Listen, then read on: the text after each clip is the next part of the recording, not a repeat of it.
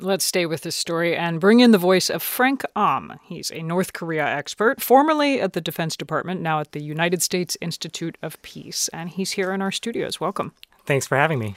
This idea of a bloody nose strike on North Korea, uh, how seriously do you believe it is being considered as an option, and is it a good option for North Korea?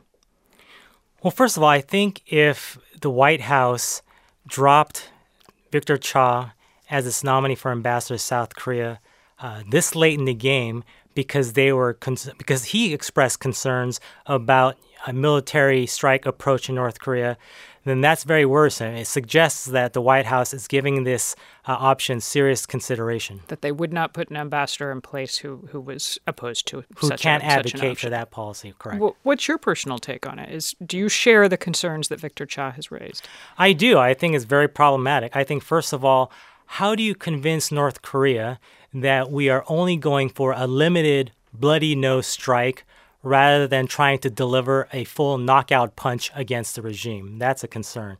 So if North Korea thinks I, I, think so dr cha and many others have made this argument. They, they say that you can't assume on one hand that north korea is so rational that it can't be deterred uh, and so we have to use military options against north korea.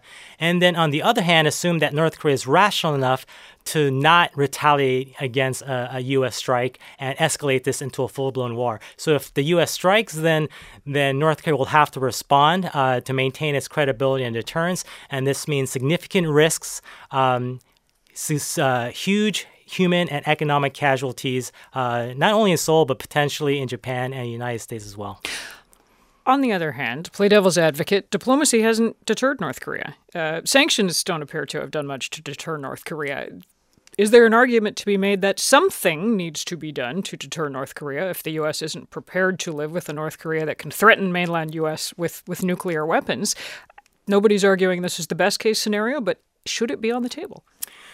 Well, first of all, North Korea has already been deterred, and they have not uh, conducted uh, serious aggression against the United States uh, or South Korea for over 60 years. North Korea is not suicidal. They know that any attack against the U.S. or its allies will result in their destruction. So we need to be aware of that first and foremost. I think uh, we have to give President Trump some credit here. The, the maximum pressure strategy uh, is bearing some fruit. We've seen uh, many countries uh, shut down North Korean embassies, kick out diplomatic officials, which is helping to reduce uh, North Korea's access to hard currency. China and Russia is getting on board in terms of adopting more serious, stringent measures against North Korea, which has cut off almost over North 90% uh, of North Korea's exports.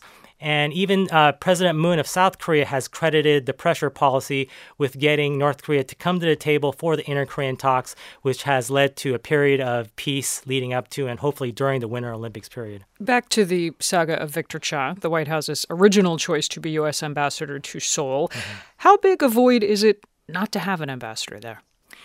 Well, I first of all want to say that uh, the the Career Foreign Service uh, is doing a fantastic job, and they're very able. Uh, Marc Knapper, who's the deputy chief of mission, is doing a wonderful job. That being he's there running the embassy in the correct. absence of a personal ambassador. That's right, of a permanent ambassador. Yes, mm-hmm. very uh, competent and capable. Uh, that being said, um, it's hard to to substitute um, or achieve the the level of um, stature that an ambassador has that has the full support of the president. So you need to have an ambassador in place to message the U.S. policy correctly and be the strongest advocate for what we're trying to accomplish on the Korean Peninsula. In the few seconds we have left, given what has happened to Victor Cha, do you see other Korea experts raising their hand and volunteering for this post? Well, if supporting a limited strike option against North Korea is the litmus test, then I, I think that's very problematic for future ambassadorial nominees. So you're not raising your hand at this point? No, no, I'm not. you're out of the running. That's Frank Um, senior expert at the U.S. Institute of Peace. Thank you very much. You're welcome.